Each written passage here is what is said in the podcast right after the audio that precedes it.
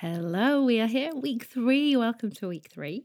So that means that after this week, we're going to be halfway through, halfway along our learning curve.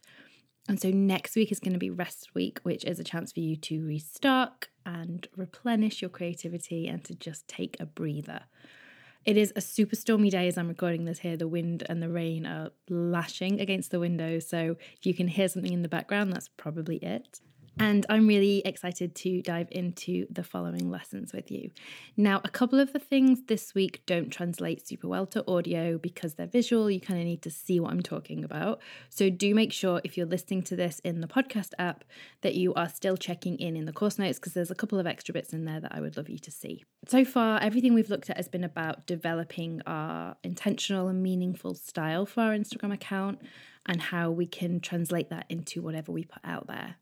So, my hope for this, our third week together, is to really open your eyes up to how easy these things can be, thanks to the amazing apps and all the software that's available to us.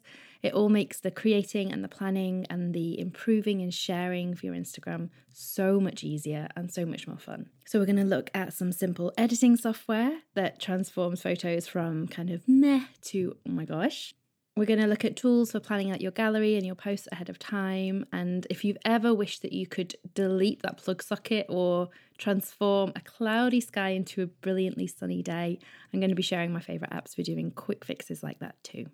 So let's dive in.